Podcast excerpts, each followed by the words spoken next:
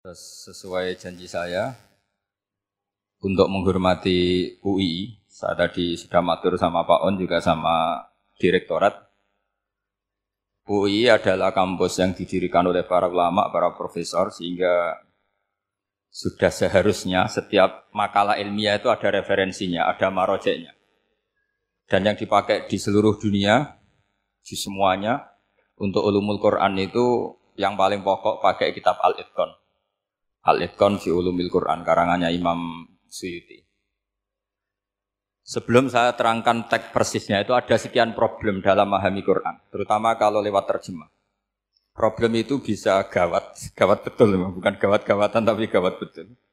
Misalnya ada ayat begini dan terjemahnya pasti begini. Fa'ai nama tuwalu fasamma wajibah. Kamu menghadap mana saja, di arah mana pun, di sana ada ridhonya itu kalau hanya pakai terjemah, tentu menjadikan kita sholat bisa menghadap ke timur, ke barat, ke utara, dan ke apa?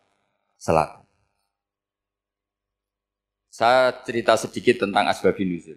Memang e, tema sekarang tentang asbabin nuzul.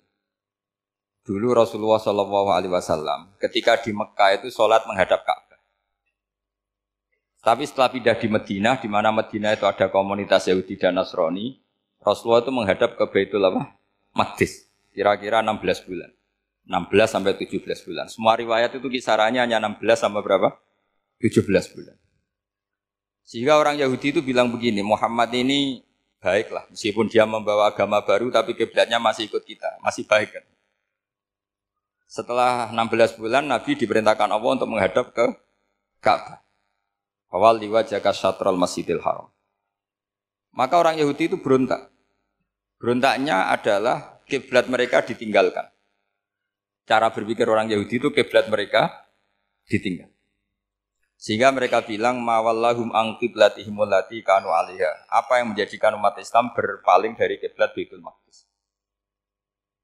Kemudian mereka provokatif betul. Ini perlu diperjelas. Provokatif. Bilang begini. Inna Muhammadan tahayyara ini. Muhammad ini bingung dalam beragama sehingga habis ngomong A ngomong B, habis kiblat Ka'bah, kiblat Baitul Maqdis. Sehingga dalam banyak tarikh disebutkan peristiwa kiblat itu terbanyak melahirkan orang murtad, orang yang keluar dari Islam gara-gara provokasi orang Yahudi Muhammad tahayyara ini. Muhammad tuh bingung dalam menentukan pilihan apa? Beragama. Kemudian walhasil singkat cerita akhirnya Nabi itu madep Ka'bah. Apa yang terjadi mukjizat itu adalah bahwa agama ini agama yang mewakili semua agama sebelumnya yang masih orisinil. Yaitu Nabi akhirnya berargumentasi Ka'bah adalah kiblat yang asli, yang lebih tua. Terus mereka tanya, buktinya apa? Dijawab oleh Quran, fihi ayatum bayinatum maqamu apa? Ibrahim. Ka'bah bukti tertua adalah di situ ada makam Ibrahim. Makam itu jejak kaki. Ya kalau bahasa Indonesia makam itu kuburan. Kalau dalam bahasa Arab makam itu jejak apa? Jejak. Sehingga diketahui oleh sejarah dibuktikan di situ ada jejak, jejak kaki siapa? Nabi Ibrahim. Sementara nisbatnya Betul Maqdis itu adalah kepada Nabi Musa dan Nabi Harun. Yang ini adalah turunan dari Nabi siapa? Ibrahim. Hikmahnya apa? Begini. Sebagai bukti bahwa Baitul Maqdis pernah menjadi poros Islam atau poros Tauhid, maka Nabi Muhammad pernah disuruh menghadap ke Baitul Maqdis. Buat inget-ingetan kalau ini pernah menjadi poros apa tahu? Tahu. Tapi tetap tua-tuaan masih tua apa? Kak. Nah, kenapa tua Ka'bah tadi? Karena Ibrahim adalah Abul Ambiya, bapak dari para dan di situ ada jejak kakinya. Fihi ayatum bayinatum maqam. Bukti itu belum cukup. Dibuktikan lagi bahwa Ismail kecil itu hidupnya di Ka'bah. Kita tahu sa'i bena sofa wal marwah adalah karena Siti Hajar sedang mencari apa? Jadi ada bukti sekian, bukti empirik bahwa Ibrahim itu kiblatnya itu Ka'bah, bukan Baitul sehingga ada kata-kata fihi ayatum bayinatum maqamu tanpa ngerti asbabin nuzul, kamu akan mengartikan fa'i nama tuwal fasam mawajwa itu salah. Karena di situ kamu menghadap mana saja, maka di situ ada ridhonya Maka para ulama memberi catatan. Maksudnya begini, kamu menghadap ke mana saja, asal itu yang diperintahkan Allah, maka di situ ada ridhonya. Harus seperti itu maknanya, disesuaikan dengan konteks asbabin. Tanpa seperti itu tidak bisa. Dan masih banyak lagi kepentingan tentang asbabin. Jadi problem sekarang adalah banyak mufasir yang hanya mengartikan dari terjemah. Itu bahaya sekali. Jika ada orang yang menikah secara mut'ah. Itu kan mirip kayak transaksi zina. Mereka berdalil famas tam taktum bihi minhunna fa'atuhunna ujurahun. Perempuan yang sudah kamu nikmati yang penting kamu bayar. Terjemahnya seperti itu. Karena ujur itu jamaknya ujroh. Itu fatal sekali. Padahal ayat itu begini, settingannya begini, setting siakul kalamnya atau asbab nuzulnya begini. Ini sekaligus, memang saya sengaja ngaji dengan tema yang berat bentuk penghormatan pada yang ngaji. Kalau temanya ringan kan kayak TPG. Jadi ini supaya gue keren-kerenan ini ada dokter Pak Oni pernah dekan Fakultas Hukum. Jadi kalau saya nanti salah tinggal ditangkap saja, gampang kan? Tapi nangkap saya berurusan dengan Tuhan. Kalau orang dekat Allah itu yang yang tanggung jawab itu Allah. Jadi dia bisa menang di kepolisian tapi kalah di hukum Tuhan. Jadi, berhadapan-hadapan dengan saya. Begini asbabun nuzulnya begini. Wal muhsonatu minan nisa yang awal juz 5 itu ya kita santai aja. Yang awal juz 5 itu itu sebetulnya maktuf diatafkan pada ayat hurrimat alikum ummahatukum wa banatukum wa akhwatukum wa ammatukum wa kholatukum wa banatul akhi wa banatul ukhti. Jadi perempuan yang haram dinikah itu ada tujuh. Yang faktor nasab, yaitu siapa? Ibu, putri, saudara putri, bulik dari bapak, amah itu bulik dari bapak, kholah itu bulik dari ibu, keponakan dari saudara lelaki, keponakan dari saudara perempuan. Ini disebut haram karena nasab, nasab gen. Kalau orang Jawa bilang hanya empat karena ngitungnya bulik baik dari bapak maupun ibu. Kalau orang Jawa bilang kan bulik terus keponakan dihitung satu. Padahal ada keponakan dari saudara lelaki, ada keponakan dari saudara apa? perempuan wabanatul akhi wabanatul ukhti. Terus kedua, haram karena rodok. Kita tahu dalam hukum Islam rodok adalah sama dengan nasab. Jadi ibu yang pernah menyusui kamu berarti jadi ibu kamu.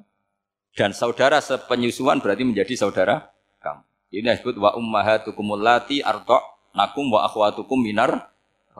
Terus ketiga haram karena musoharoh, karena besanan. Jadi pagi ini misalnya saya nikah dengan Sri, bilang qabil tu nikah wa taswijaha bil. Setelah nikah dengan Sri ini otomatis ibunya dia menjadi mertua. Otomatis haram saya apa? Nikah. Ini namanya haram karena musuh. Atau kamu punya anak Zaid. Zaid pagi ini akad dengan Sri. Berarti Sri adalah menantu Anda. Otomatis haram bagi Anda. Itu namanya haram karena musuh haram. Karena bisanan. Itu yang disebut waroba apa haram-haram itu kan saat terus itu uh, wa ummahatu nisaikum. Apa ibu dari istri-istri kamu. Memang ini agak jelimet, tapi memang syaratnya mufasir harus harus biasa jelimet. Jangan hanya nyari partai ayat-ayat untuk kepentingan partai. Wah itu ngeri. Kacau Quran dipakai kampanye. Terus itu berarti sudah tiga kan? Haram karena nasab, harna karena rodok, haram karena musuh. Terus yang keempat ini, haram yang bukan karena sebab pada seorang perempuan, tapi karena istri orang. Ini disebut wal muhsonatu minan bisa. Haram menikahi perempuan yang masih milik orang lain. Nah, orang lain yang menikahi ini, istilahnya Allah adalah lelaki yang menikahi perempuan ini adalah lelaki sing muhsini naghira musafihin secara nikah yang sah. Nah, nikah yang sah itu begini dalam hukum fikih Islam. Saya nikah dengan Sri, kalau hanya akad, itu saya wajib bayar mahar hanya separuh. Jadi kalau saya janji bayar satu miliar, berarti wajib bayar berapa? 500 juta. Kalau janjinya 100 juta, hanya bayar 50 juta. Itu yang wajib bil. Nanti wajib sepenuhnya nunggu bil jima. Kalau sudah hubungan intim baru wajib 100%. Jadi kalau ada di Jawa, nikah dengan seperangkat alat sholat itu yang atasannya tok, itu wajib karena akad. Nanti bawaannya nunggu setelah hubungan apa? Intim. Ini hukum Quran, bukan hukum saya. Makanya kan wa in talaqtumuhunna min qabli an suhunna saat terusnya terus fanis suma faradtum. Hanya wajib bayar setengah. Nah. Nah, perempuan yang sudah diajak hubungan intim itu kata Allah fa'atuhunna ujurahun, maka wajib kamu bayar pen jadi ayat itu itu tentang perempuan yang sudah dinikah, kita harus bayar berapa? Harus bayar penuh. Ini penting saya utarakan. Nah, problem kita sebagai orang Indonesia ini juga problem Pak On, problem semua kiai. Mahar di Indonesia itu nggak bisa dibahas di Quran. Karena keterlaluan, kecilnya itu keterlaluan. Saya ini kan kiai, sering ngakatkan tuh sampai bosen, seperangkat alat sholat. Tuh itu ngawur sekali, ini mbak-mbak harus nggak mau gitu. Saya ini saya saya provokasi minimal itu ya berapa? 100 juta berapa? Pantasnya berapa? Pantasnya berapa? 10 gram itu berapa nilainya? Kan 1 gram 500 ribu, baru 5. Ya sudah mendingan itu, 10 gram. Ya. Quran itu bayangannya gini sambil latihan, yang hafal-hafal biar latihan. Jangan dapat beasiswa karena hafal tapi nggak jelas juntrungannya. Quran itu bayangannya gini, ini nggak mungkin Quran ini bisa dibaca di Jawa. Wa in aradtum istibdala zauji makana zauji wa ataitum ihdahunna intoron fala ta'khudhu min husai'a. Jika kamu nikah sama seorang perempuan, kemudian kamu cerai, maka mahar yang sudah kamu berikan jangan ambil lagi. Karena mahar di Arab itu mahal, 100 juta, kadang mobil Alphard, kadang GMC. Sehingga setelah menceraikan tuh kebayang narik. Kok enak, dulu saya memberikan itu kan karena dapat servisnya, sekarang sudah saya cerai, saya tarik. Kalau mahar di Indonesia kan seperangkat alat sholat. Jadi gak kebayang ada kalimat fala tak hudu minhu saya jangan ambil lagi. Kebayang ngambil aja enggak? Apalagi kalau nikahnya sudah dua tahun kan sudah lusuh sudah. Tapi kalau di Arab itu kebayang karena mahal. Makanya orang Arab suka nikah orang Indonesia karena murah. Jadi bahasa kintoron tuh harta yang enggak ternilai. Wa tum ihdahunna kintoron. Yang nggak ternilai, mahal betul. Itu pernah saya hitung, ada yang mahar itu 400 juta, ya sekira segitu. Nah makanya setelah dicerai Allah memperingatkan setelah kamu kasihkan ya jangan minta lagi. Kenapa kepikiran minta? Karena jumlahnya besar. Kalau di Indonesia kepikiran nggak minta, ya. nggak kepikiran, saking kecilnya. Seperangkat alat sholat kadang satu juta, satu juta itu setelah hubungan intim sebelumnya yang wajib hanya 500. Itu kan gak kebayang. Makanya susah ngartikan Quran di Indonesia kadang susah karena kadang terlalu. Itu pernah Sayyidina Umar radhiyallahu anhu pernah bilang begini. Wahai para perempuan, mahar itu jangan mahal-mahal. Kasihan para lelaki. Itu ada perempuan alimah ya, orangnya alim betul. Meskipun nggak pernah sekolah di UI, tapi alim itu. Itu usul langsung gini, ya ya Amirul Mukminin, laisa dzalika laka ya Amirul Mukminin. Waqat qala ta'ala wa ataitum ihdahunna kintaran. Kamu hanya seorang Amirul Mukminin, tidak berhak bikin aturan pembatasan mahar. Allah saja tidak batasi. Kenapa kamu batasi? Sehingga dulu yang namanya nikahnya Sulaiman Agung atau Jamaluddin siapa Ratu Agung. Kalau hadiah ya sampai tas mahal itu. Ini kan dari bahasa Arab mumtaz mahal. Mumtaz itu istimewa, mahal itu tem dia punya istri yang sangat dicintai, dikasih hadiah mumtaz mahal. Terus ilat Jawa jadi apa? Tas mahal. Itu sama mujid ulik labab kalah. Itu kalau cerai kan kepikiran minta lagi. Dikasihkan yang baru. Tapi kalau di Indonesia tidak mungkin karena apa tadi? Seperangkat alat sholat. Begitu nyari yang murah lagi. Yang bagus kitanya, bungkusnya yang bagus. maka nggak mungkin kita maknani Quran tanpa mengenal yang bernama asbabin. Karena makna ayat itu bisa kacau kalau kita tidak tahu asbabin. Yaitu kayak tadi makna fa'ina tuwalu fasamma wajibwa. Itu maknanya kan kamu menghadap mana saja, boleh saja di sana ada ridhonya Allah. Berarti kan bisa ke timur, ke selatan, ke utara, ke barat. Itu bahaya betul. Sehingga kata ulama harus mengkaji asbabin supaya porsi ayat ini sampai semana jauhnya itu kita tahu. Tanpa tahu itu tidak bisa. Begitu juga menyangkut kiblat. Sekarang saya tanya, kemarin kan ramai dulu di Kemenak, kiblat semuanya diukur dengan GPS, terus beberapa masjid dikomentari salah. Karena diukur pakai apa? GPS. Kalau dalam bahasa falak disebut yaumarosdil kiblat. Memang bisa diilmun. Tapi pertanyaannya begini, dari awal Allah ngendikan fawal liwajaka syatral masjidil haram. Kamu yang penting sholat itu menghadap masjid. Masjid itu ya bangunan. Sehingga kata Ibnu Abbas yang diriwatkan banyak ulama mengatakan Al-Ka'bah kiblatun li ahli masjid wal masjid kiblatun li ahli haram wal haram kiblatun li ahli masyriq wal maghrib. Jadi kalau orang di dalam masjid, kiblatnya harus Ka'bah. Di luar masjid, kiblatnya asal bangunan Masjid Haram. Tapi di luar sini kayak di Indonesia boleh semua tanah. Kenapa begitu? Kata Ibnu Abbas karena Quran turun bilisanin arabiyyin mubin. Jadi kalau orang Jogja kalau mau ke Jakarta arahnya ke mana? Barat. Itu sebetulnya ketika Anda ke barat itu persis Jakarta apa bisa saja pasnya itu Pangandaran. Tapi orang tuh akan bilang kalau ke barat ya ke Jakarta. Meskipun presisi Anda tepatnya di pangan Nah kiblat seperti itu, asal orang menghadap ke barat, itu orang sudah bilang ke Gak usah sedetail misalnya harus pas kak. Saya pernah debat sama tim ahli kemenang.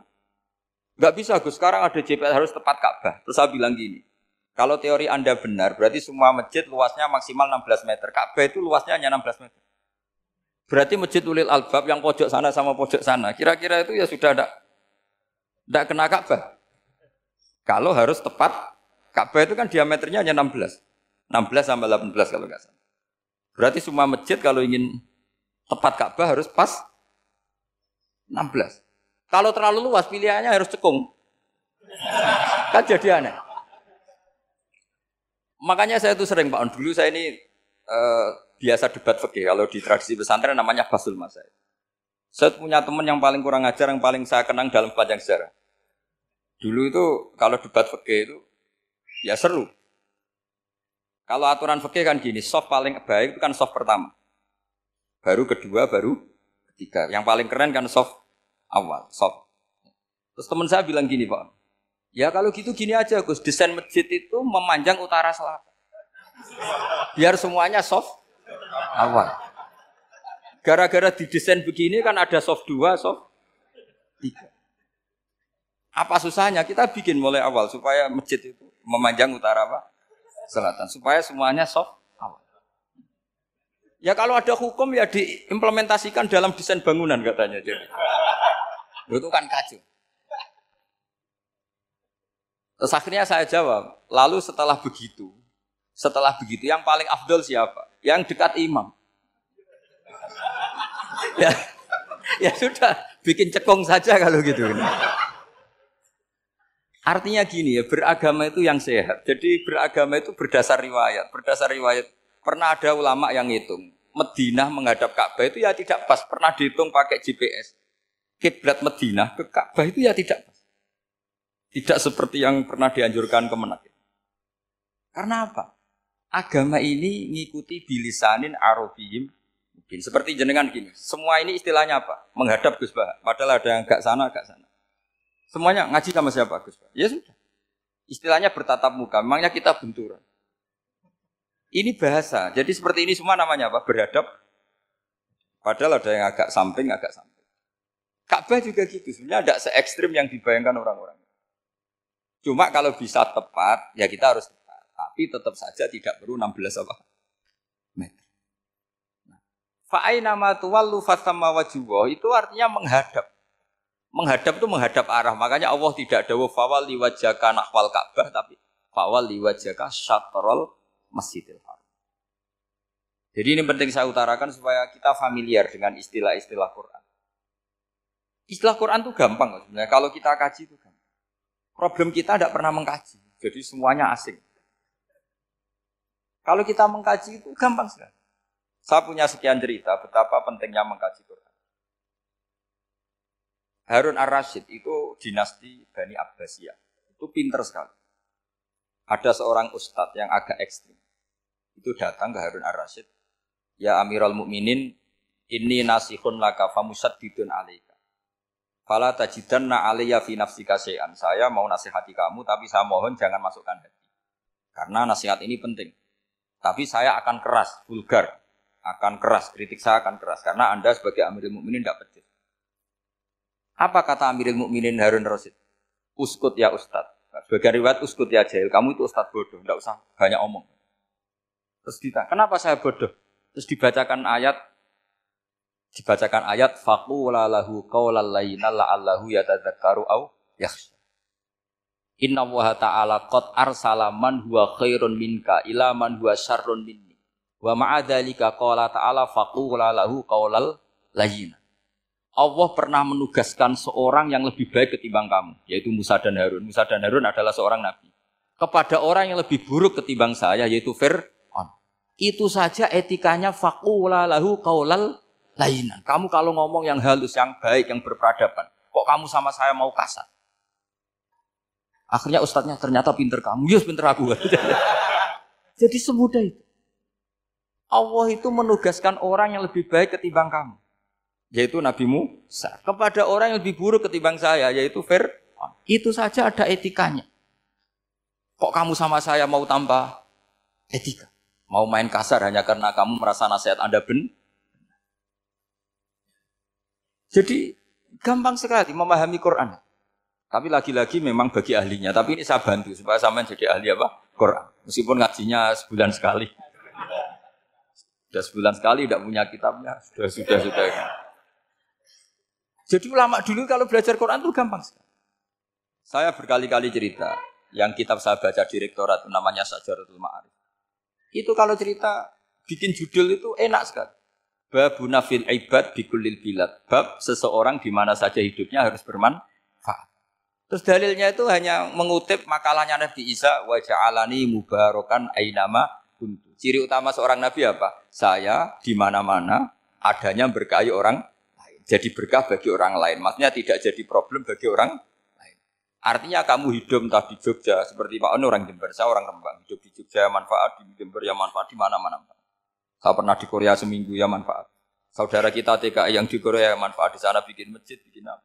Karena ngendikane Allah menceritakan Nabi Isa siapa? Wajah alani mubarokan ainama kuntu. Saya adalah orang yang di mana-mana berkah. Artinya manusia eksistensinya harus seperti itu, hidup di mana saja. Gampang sekali memahami.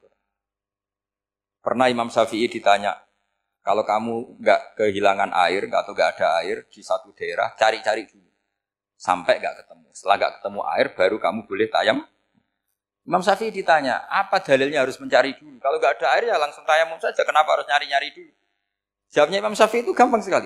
Qala ta'ala falam tajidumaan. Kemudian kamu tidak menemukan di mana-mana tidak menemukan setelah mencari. Kalau belum mencari namanya tidak tahu. Kan ayatnya kan falam tajidu ma'an. Kemudian kamu tidak menemukan air. Tidak menemukan tuh nyari dulu apa langsung ambil sikap? nyari dulu, baru kesimpulannya tidak ketemu. Kalau belum pernah nyari namanya tidak tahu. Segampang itu lama dulu memahami Quran karena konstruksinya utuh. Yaitu mereka tahu betul bahwa Quran itu bilisanin Arabiyim ketika Futuhat Syam.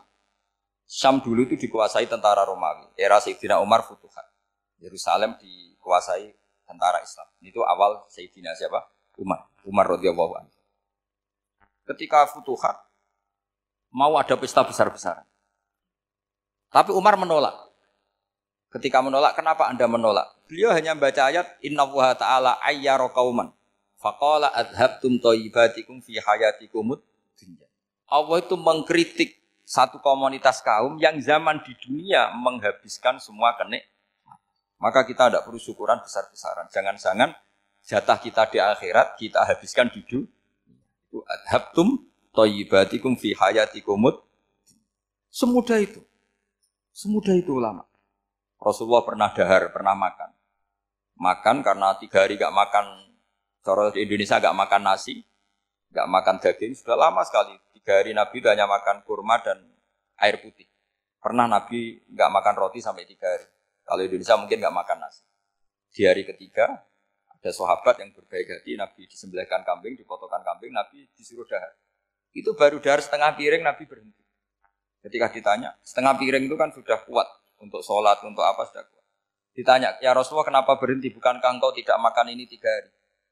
Nabi menjawab walatus alun yauma idzin anin naim. Semua nikmat yang saya rasakan nanti ada pertanggungjawabannya. Makanya saya ada ingin banyak-banyak. Wah itu kalau diterapkan di sini nggak populer. Makanya saya tahu gayanya ngaji Quran itu nggak siap dengan konsep-konsep Quran ini. Jadi segampang itu orang orang dulu. Nah karena apa ya itu tadi. Mereka tahu asbab nuzul. Quran itu diturunkan dalam konteks apa.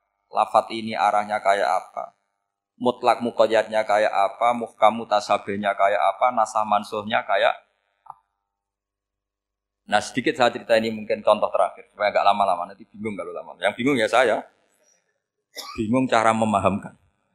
Jadi kalau guru itu kan bingung cara memahamkan. Kalau murid bingung cara memahami. Gak tahu tingkat kebingungannya sama. Kalau guru itu bingung cara memahamkan. Kalau murid bingung cara. Jadi ini pertemuan dua kelompok bingung. yang satu bingung cara memahamkan, yang satu bingung cara kalau orang ekstremis bingung cara merusak suasana, nah, itu nggak benar itu. Ada loh. Rasulullah itu nabi. Itu paling pusing yang ngadepi orang-orang yang ekstrim. Karena apa? Cara berpikir itu lompatannya itu nggak nggak tertib. Jadi Nabi itu cara berpikir itu kecerdasan nubuah. Sementara orang ekstrim cara berpikir itu kecerdasan nafsu. Bukan kecerdasan manusia. Kalau manusia masih baik nafsu. Misalnya begini, kalau dalam tradisi nubuah itu, saya dengan Pak Anu berteman lama, mulai tahun 2000 berapa. Itu kalau Pak Anu bertamu ke saya, harusnya tidak usah tak kasih makan. Karena sudah dekat. Tapi kalau kenalan baru itu dikasih makan, disangoni. Jadi Nabi itu perilakunya agak unik.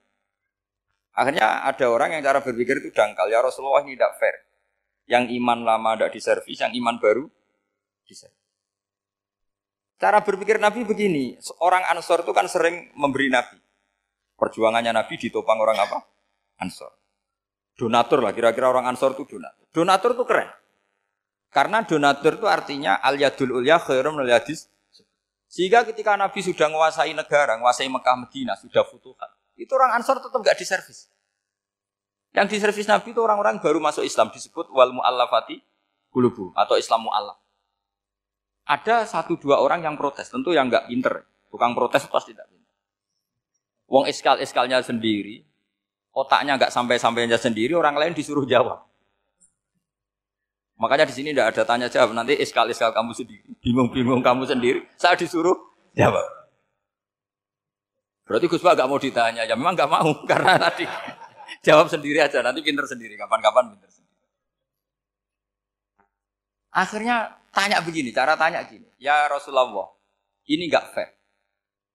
Orang sudah Islam lama setelah negara terbuka milik Anda, setelah kita menang, setelah kita menguasai negara, tidak kamu servis. Sementara yang baru Islam kamu, Nabi itu bertanya senyum-senyum, rileks saja. Lama-lama tambah ekstrim pertanyaan.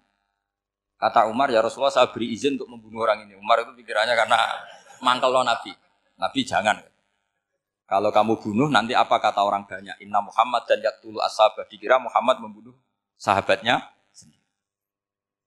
Nabi masih masih mendengar, komplainnya masih mendengar. Lama-lama Nabi memberi penjelasan.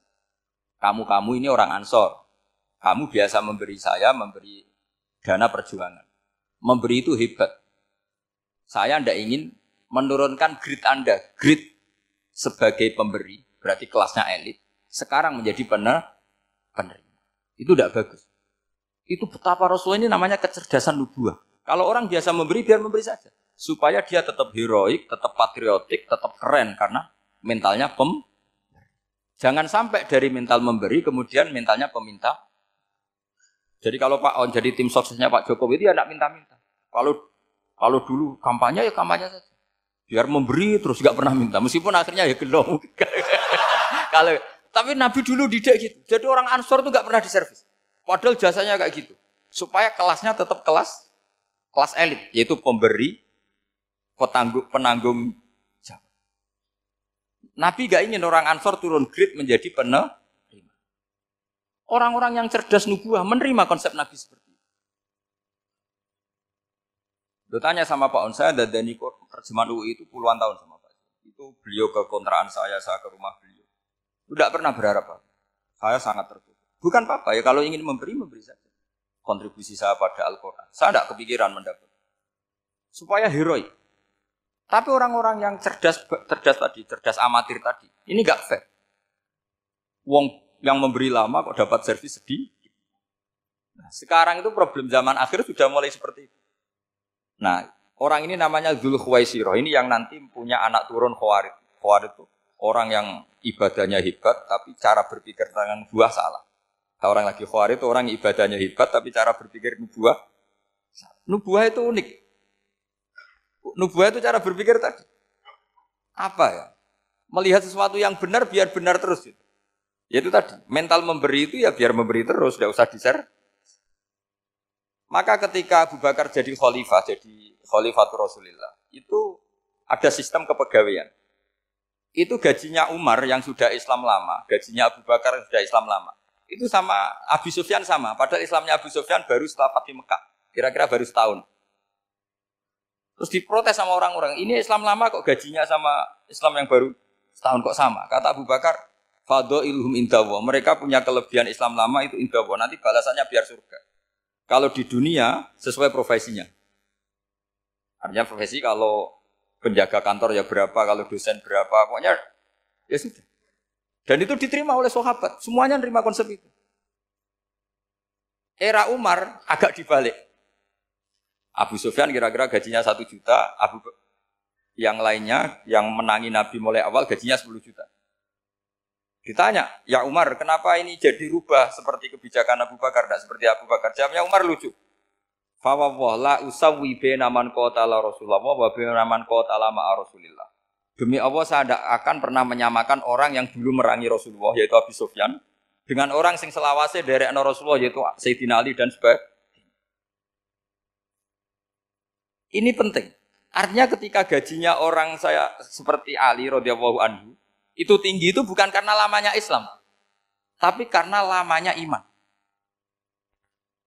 Jadi mulai dulu istihad itu ada dan dulu dia biasa saja. Karena tadi ada kecerdasan nubuah. Saya ulang lagi, ada kecerdasan apa? Sekarang itu kecerdasan tomak atau kecerdasan nafsu. Itu kalau sampai ngaji kitab tasawuf, itu bab itu tidak ada. Menurut kitab tasawuf, medit itu tidak ada, kikir itu tidak ada. Yang ada itu tomak. Tomak itu berharap dikasih orang lain. Sampai pernah nggak bilang kalau artis-artis di Jakarta kikir? Tidak pernah kan? Karena kamu tidak pernah ingin diberi. Tapi kalau kamu punya pacar karena kenal tidak pernah ditraktir, oh pacar saya kikir. Karena kamu ingin diberi. Pernah nggak kamu hukumi orang lain kikir yang nggak kenal? Padahal tidak pernah memberi kamu. Apa? Karena kamu tidak pernah i. Coba sekarang kamu saya tanya, ini latihan cerdas. Definisi kikir itu apa coba? Gak pernah memberi kamu kan? Artis-artis Jakarta, tokoh-tokoh nasional pernah nggak memberi kamu? Enggak kan? Tapi enggak pernah kamu vonis kikir karena kamu enggak pernah toh. Tapi pacar kamu kok amin ditraktir terus atau istri kamu atau mertua kamu kok enggak ngasih warisan, kamu bilang kikir enggak? Sebabnya kikir betul apa karena kamu tomak berharap? Tomak. Maka di kitab tasawuf itu enggak ada bab kikir, yang ada bab tomak. Karena asal usul menfonis orang kikir itu karena tamak. Maka jangan banyak kenal orang, nanti banyak hukum kamu kan. Sombong juga gitu. Di tasawuf itu nggak ada bab sombong. Karena orang hukum orang lain sombong itu karena kamu ingin dihormati. Ada orang nggak kenal, terus lewat saja nggak tanya kamu. Kamu bilang sombong enggak? Enggak kan? Tapi kalau kenal, oh sombong betul, kenal nggak tanya kan gitu. Jadi tasawuf itu sisi unik dari khazanah Islam. Makanya di tasawuf itu nggak ada kritik terhadap kikir. Ya tentu kikir itu buruk pasti ya, kikir itu buruk. Tapi nggak perlu dikritik. Jangan-jangan yang salah kamu. Mau kenal Pak On di PPAI terus ingin jadi sekretarisnya. Terus ingin kenal Pak Jokowi ingin jadi menterinya. Nanti kenal rektor ingin jadi pegawainya. Ketika gak diturutin bilang Pak Rektor kikir. Tapi orang lain ya kak pernah berharap. Mungkin nggak menfonis Pak Rektor atau Pak On ini kikir. Enggak kan? Berarti fonis kikir itu status orang itu apa gak kesampaian niat kamu? Memang agak jelimet ilmu tasawuf itu, tapi itu unik. Itu bagian dari khazanah apa? Islam. Makanya Rasulullah itu sering istiadah minta perlindungan wa min toma'en fi ghairi matma'in. Ya Allah, saya tidak ingin berkeinginan yang tidak layak. Karena semua dunia ini dimulai dari keinginan. Coba kamu protes negara itu karena apa? Ingin makmur sejahtera tanpa kerja sehingga nyalakan menteri keuangan, menteri ini. Makanya kalau guyonannya ulama tasawuf gini, tak beri bocoran. Guyonannya orang tasawuf. Begini guyonannya. Anta lam tajid min nafsi kakul lama turid. Fakai faturi tu min ghairi kakul lama turid. Kamu yang punya keinginan saja tidak bisa memenuhi apa yang kamu inginkan. Kenapa keinginan itu kamu timpakan ke orang lain untuk memenuhi kamu? Wong kamu yang punya keinginan saja tidak bisa mewujudkan. Kenapa keinginan Anda kamu timpakan, bebankan orang lain untuk memenuhi keinginan Anda? Misalnya kamu, Gus saya ini goblok, tolong pinterkan. Wong kamu yang ini saja tidak bisa. Kok menyuruh saya? Jadi kalau tiap tasawuf itu unik. Seperti kamu mencintai istri tulen itu ingin kan dicintai istri tulen. Kamu sendiri kan nggak bisa cinta tulen, masih pelengahan sana sini. Kamu pacaran, ingin pacar kamu setia. Ternyata kamu bikin sekian alternatif. Kalau putus ini punya ini, putus ini. Tapi kamu ingin ini setia kan gak fair. Makanya guyonnya orang tasawuf itu anta lam tajid min nafsi kullama turid fakai faturi tu min ghairi kullama. Gampang tuh apalane pokoknya pokoknya ratrit gitu aja gampang. Jadi kamu yang punya keinginan saja tidak bisa memenuhi. Kok orang lain disuruh memenuhi. Sehingga orang tasawuf itu malu betul. Misalnya saya kok ingin Pak On takdim sama saya itu kurang penggawean. Kalau saya ingin ditakdimi saya, saya menakdimi diri saya sendiri. Makanya berbahagialah orang yang ngilu terus saya ganteng sendiri ya Allah. Saya kaya sendiri. Menunggu orang lain bilang kamu kaya itu repot.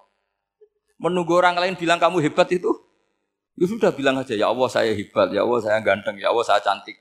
Daripada menunggu orang lain bilang apa? cantik. Jadi ilmu tasawuf itu unik.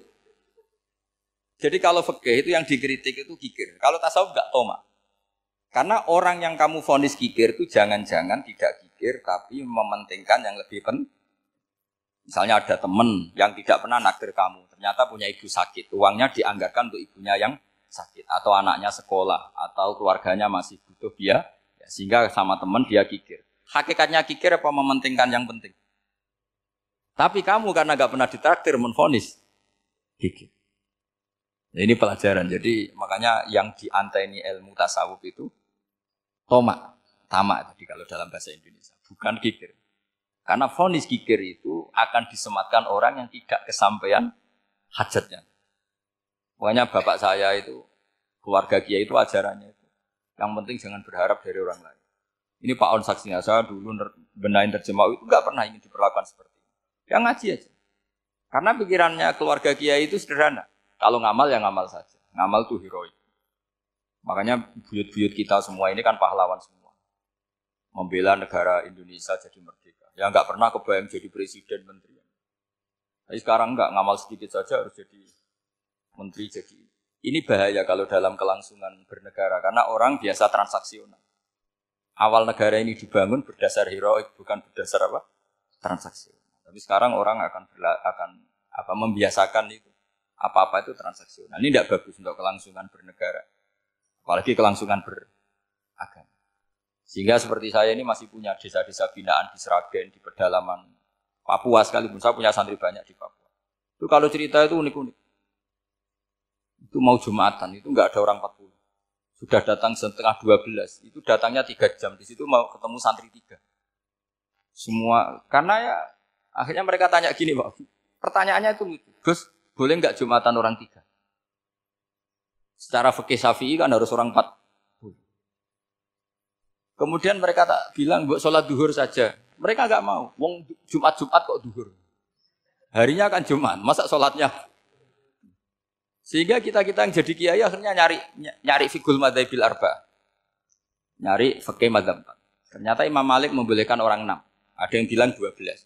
Yang penting keceluk jampun. Jampun itu kelompok. Kalau tiga kan belum keceluk apa? Belum.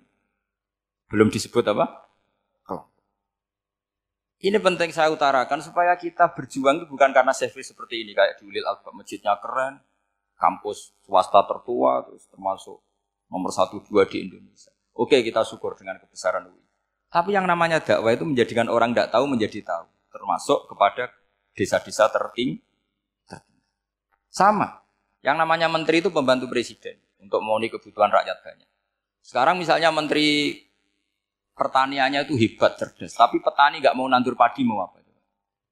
Coba yang membantu ketahanan pangan itu para petani mau nanam padi apa karena menteri pertan per, apa pertanian? Karena petani mau nanam. Ya sudah GR saja, kita pembantu presiden semua. Karena ikut menyumbangkan ketahanan Tapi kamu kan gak digaji, kita keren, ngamal tambah harap-harap gaji. Ini enggak, ini penting. Supaya Anda itu enggak enggak hati kecil gitu. Ikut menyumbang negara tanpa ingin dapat gaji. Keren enggak? Nah itu nubuah. Apa? Nubuah. Orang Ansor itu seperti itu. Sehingga ketika Rasulullah wafat dan ada kompetisi kepemimpinan, itu orang Ansor gak ikut. Sudah kita makmum saja, silahkan dibagi di saking baiknya orang.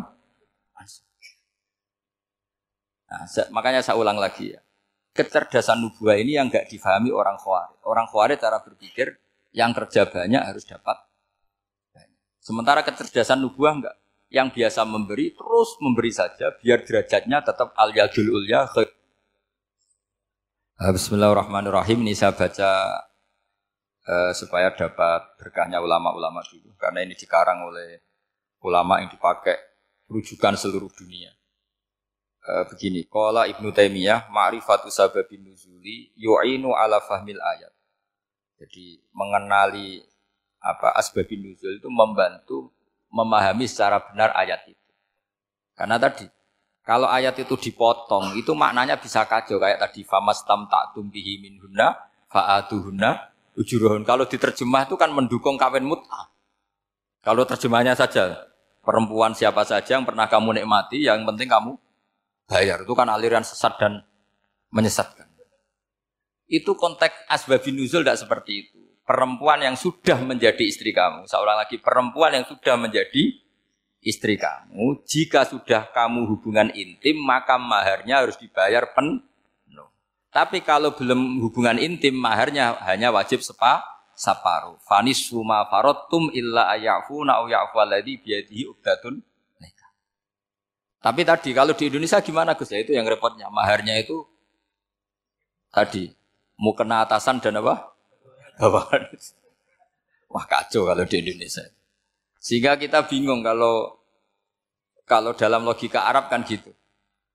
Bayangannya kalau cerai, kata Allah, fala tak min Harta yang sudah kamu berikan ke istri jangan diambil Sampai dilarang ngambil tuh karena jumlahnya banyak sehingga kepikiran ngambil. Kalau di Jawa nggak usah dilarang sudah ada akan ngambil karena rukohnya sudah sudah lusuh. Itu susahnya baca Quran di di Jawa. Ya. Karena dari awal maharnya terlalu apa? Kecil. Terus beliau Imam Suyuti termasuk di sini menyontohkan yang yang pasti salah kalau difahami yaitu tadi ayat apa itu e, fa'ina matuwalu fastaman apa wajib. Jadi beliau terus meringatkan betapa pentingnya mengenali asbabin karena asbabun nuzul itu gampang. Saya ulang lagi, asbabun nuzul itu gampang. Gampangnya begini ya, kan ada satu peristiwa. Misalnya begini, Rasulullah itu kan mengkritik penuhanan Lata dan Uzza. Berhala-berhala itu dituhankan, dikritik sama sama Rasulullah. Kemudian mereka begini, karena mereka biasa personifikasi Tuhan. Muhammad, kalau Tuhan itu tidak Lata Uzza dan itu terbuat dari batu, lalu Tuhan Anda itu dari apa? Amin fiddotin audabin. Lalu Tuhan Anda ini dari emas apa dari perak. Karena mereka nggak bisa membayangkan Tuhan tanpa dipersonifikasi. Terus Allah menurunkan kul huwallahu ahad, Allahus somat lam yalid wa lam yulad wa lam yakul lahu kufuwan Karena otaknya mereka sudah begitu. Yang namanya Tuhan itu harus dipersonifikasi. Makanya saya kemarin di Korea seminggu. Cerita yang paling unik gini Pak On. Ada bos Islam, ada bosnya TKI yang baik. Mereka mengizinkan pekerjanya sholat. Bareng sholat tuh diingetik ke atas ke bawah, kok nggak ada arcanya. Sehingga setelah sholat dibilang, apa saya berikan berhala sekalipun? Karena nggak kebayang ada orang sholat kok tanpa berhala, tanpa Tuhan. Yang kamu sembah itu mana? Kok nggak ada? Apa tak belikan? Jadi unik. Nah teman saya yang satu unik lagi, dia termasuk pegawai Garuda yang derekno saya ke Korea itu orang pegawai Garuda. Dia karena orang kaya biasa ke Eropa ke mana-mana. Singkat cerita dia sholat di mall. Karena nganggep Korea itu sudah negara maju kayak Eropa. Setelah sholat di mall pas asar itu. Sekuritinya nelpon polisi. Pak polisi di sini ada ritual teroris. Jadi kalau menamakan sholat itu ritual. Jadi artinya apa? Ritual-ritual yang kita lakukan itu macam-macam cara pandang. Orang ateis itu Kan Cina kan Korea itu kan ya Cina lah Korea, Jepang, RRC itu kan sipit. Itu ya yang namanya ibadah sembahyang ya harus ada patungnya atau ada arcanya atau ada benda-benda. Orang Islam kan nggak ada sama. Makanya mereka itu kok bisa? Problemnya kita, saya ulang lagi, ini problemnya. Problemnya kalau ada itu ya repot. Begini misalnya, ini masih tentang asbabun nuzul. Ini contoh terakhir tentang masih asbabun nuzul. Umar radhiyallahu anhu sahabat Umar itu kalau mencium hajar aswad itu sambil gedumel. Tidak berdoa tapi gedumel. Masyur. Itu ada di Bukhari. Alim tu annaka hajarun la tadur wa la tanfa walau la anni ra'aitu Rasulullah qabbalaka ma qabbaltuka. Saya tahu loh. Nyium nyium hajar aswad dicium tapi sambil gedumel. Saya tahu loh kamu hanya batu, enggak mandoroti, enggak manfaati. Kamu jangan GR saya cium itu jangan GR. Kalau saja saya tidak melihat Rasulullah mencium kamu, maka saya ada sudi nyium kamu. Dah gitu aja. Terus, terus, terus itu tiap nyium hajar itu tidak doa. Kalau kamu kan nggak minta kaya, minta macam-macam. Kalau Umar malah gitu. Nah, kenapa demikian? Itu ada asbabun nuzulnya. Umar itu saksi sejarah. Ketika Rasulullah Fathi Mekah, Nabi kan tawaf terus mencium hajar. Itu di belakang masih banyak orang kafir. Kebetulan Umar masih di sana. Sudah Islam Umar, tapi dia di belakang. Dengar orang-orang kafir, Muhammad itu aneh. Katanya nyembah, katanya melarang nyembah batu. Ternyata dia nyembah batu. Jadi Nabi nyium hajar aswad itu dikira nyembah. Katanya ngelarang nyembah batu, tapi dia kok nyembah batu. Karena Nabi mencium hajar. Nah karena untuk menghilangkan stigmasi itu, Umar tiap nyium hajar ngomong gitu. Ada kan ada sound system, mungkin jadi sound system. Supaya jelas bahwa penciuman ini bukan karena menyem, menyembah.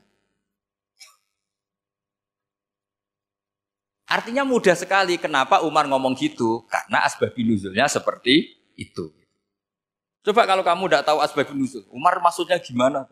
Gak doa, gak apa kok malah ngomong gitu kan? Tapi kalau kamu tahu asbabun nuzul Umar itu yang mendengar komentar orang mus sama ketika kita tawaf itu kan tiga pertama kan kita lari-lari kecil. Itu ceritanya juga gitu. Rasulullah itu hidup di Medina, terus diterkenalkan miskin. Medina itu kota wabak, kota penyakit, endemik. Dulu Medina, Yasrib itu kota endemik. Sehingga kata orang kafir-kafir Mekah, Yaji uliha bet kaumun kot wahanat hum huma Yasrib. Nanti akan datang satu komunitas kaum yang sudah lemas karena kena penyakit apa? TBC dari apa? Yasrib. Nabi dengar itu makanya terus bilang ke para sahabat, tunjukkan kalau kamu kuat dengan cara lari tiga Terus pakai pakaian yang kelihatan maco, yaitu yang ya yang dipakai lelaki-lelaki. Bahunya dikelihat. Nah, setelah Rasulullah wafat, Umar menggantikan beliau setelah Abu Bakar. Umar bilang gini, sebetulnya tawaf seperti ini, yaitu lari pertama apa tiga putaran pertama lari dan memperlihatkan apa pundak seakan-akan orang maco itu sudah nggak perlu karena alasan itu sudah tidak ada. Tapi ini tinggalan Rasulullah, maka jangan rubah ya tetap seperti. Akhirnya meskipun sudah tidak ada alasan tadi menjawab stigmasi orang apa kafir, tetap tawaf seperti jadi memang agama itu unik. Kadang kita harus tahu alasannya, tapi alasan itu kalau menjadi mahatul hukmi, pijakan hukum sah, sah. Misalnya kamu terus bilang gini, ya berarti tawaf sekarang bebas, gak perlu seperti itu. Kan alasan itu sudah ada, tidak ada. Nah di sini pentingnya riwayat. Riwayat itu begini, logikanya sudah nggak ada, tapi kefiah itu, cara itu masih kita terus. Dan itu memang saya ulang lagi harus tahu asbabin nuzul. Saya beri contoh ya misalnya, wa idza darabtum fil ardi falaysa alaikum junahun an taqsuru minas sholah. Terus saya ayat di mana? In khiftum ayyaftinakumul ladzina kafaru. Jika kamu pergi dalam keadaan takut ditangkap orang kafir atau takut diculik orang kafir, maka kamu boleh mengkosor sholat. Itu jelas ada ayat in khiftum ayyaftinakumul ladina kafaru. Jika kamu takut diculik orang kafir. Sehingga ketika Ba'da Fatih Mekah, setelah Mekah dikuasai Islam, Umar tanya, ya Rasulullah, kenapa engkau masih sholat kosor? Bukankah kita sudah aman? Waqat qala ta'ala in khiftum ayyaftinakumul ladina kafaru Allah ngendikan boleh mengkosor itu kalau dalam kondisi tak takut. Waktu pun nafi amdin sekarang kita sudah aman.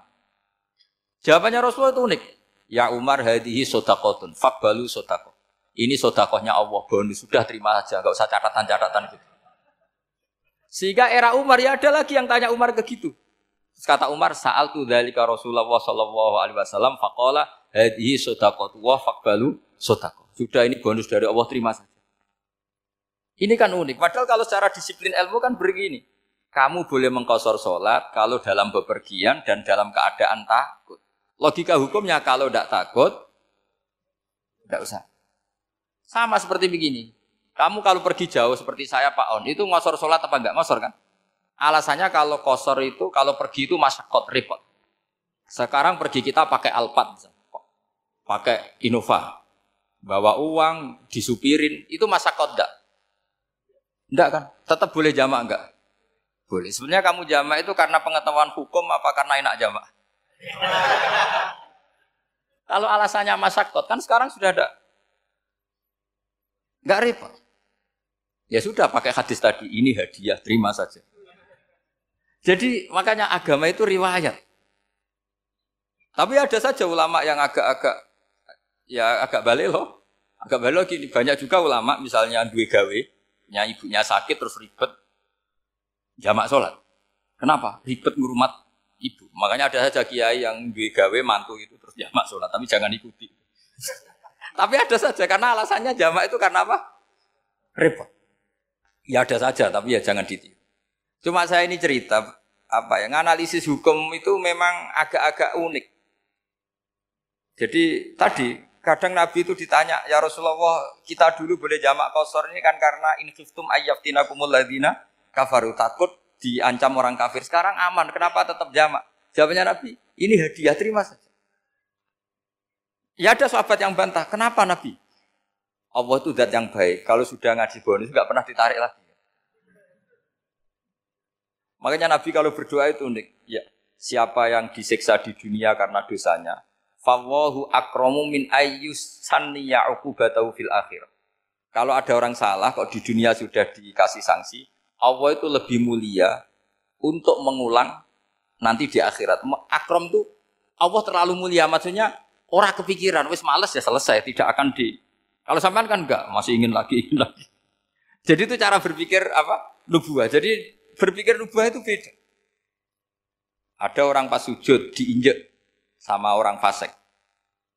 Diinjek, kemudian si yang sujud tadi, wawah la yaghfiru laka demi Allah Allah tidak akan ngampuni kamu. Itu langsung Allah memberi wahyu sama Nabi di zaman itu. Bilangin yang sedang sujud itu, dia harus minta maaf sama saya kata Allah. Mangdalladzi ta'ala ala fulan. Dia bersumpah bahwa Allah tidak akan memaafkan orang itu. Itu harus diralat. Nabinya iskal, kenapa ya Allah? Yang Tuhan itu saya. Saya ini punya sifat dua, bisa menyiksa dan bisa memaafkan. Kenapa dia milih sifat saya satu tidak memaafkan? Akhirnya apa? Orang yang nginjek tadi sama Allah dikasih tobat dan jadi orang soleh. Jadi itu makanya kamu nggak boleh jadi orang ekstrim nyifati Allahnya satu. Nggak boleh. Allah tetap bisa yaufiru lima yasa wa yu'adzibu Sifatnya Allah dua ya tetap dua, nggak boleh kamu pilih satu. Misalnya kamu kan biasanya gini, yang ghafur untuk kamu, yang saya dulu kok untuk orang lain. Mesti kelakuannya sama kan begitu. Tidak boleh seperti itu. Rasulullah kayak apa bencinya sama Wahsy? Karena Wahsy itu qatilul Hamzah. Yang membunuh Sayyid Hamzah siapa?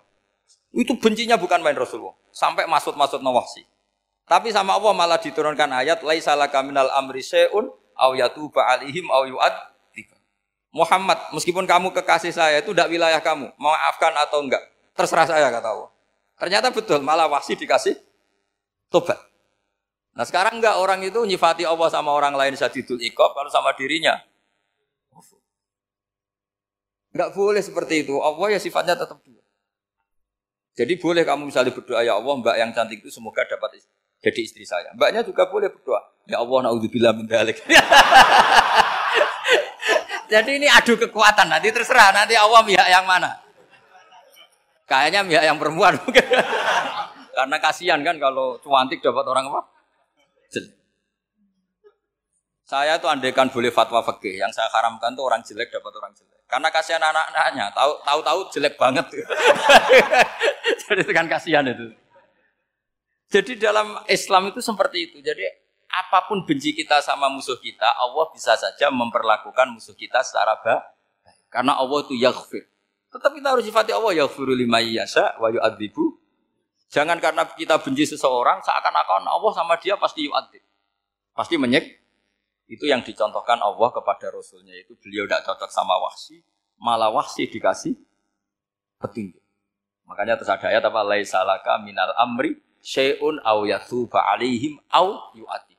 Muhammad tidak wilayah kamu, saya menentukan mengadab atau mengam. Makanya rata-rata kiai ulama itu halim. Orang halim itu rileks. Layinal janib tidak gampang menfonis orang lain. Biar Allah tetap dengan sifatnya yaf aluma biasa bahwa Allah bisa melakukan apa saja. Soal kamu benci sama seorang, benci saja atas nama kamu. Jangan nyatut-nyatut Allah. Misalnya kamu cinta seseorang, wah ini yang calon presiden ini harus jadi presiden. Ternyata Allah menghendaki jadi menteri mau apa? Ya Allah ya falumaya sak mau apa coba? Yang kiai atau Pak On, DPAI, patutnya kan menteri agama itu Pak On. Tapi kalau Pak yang takdir gitu mau apa ya sudah Allah ya falu. Santai aja. Itu rileknya ahlul ilmi ya sudah santai saja. Ini negaranya Allah, ini kerajaan Allah, ini buminya Allah, ya Allah biarin ya falu. Mas, jadi Tuhan Allah kamu yang repot. Kira-kira jadi Tuhan itu Allah kamu bayar repot. Ya Allah biar tetap yafalu mayasa. Allah boleh yaufiri lima yasa, ya atibu mayasa. Saya kira demikian. Assalamualaikum warahmatullahi wabarakatuh.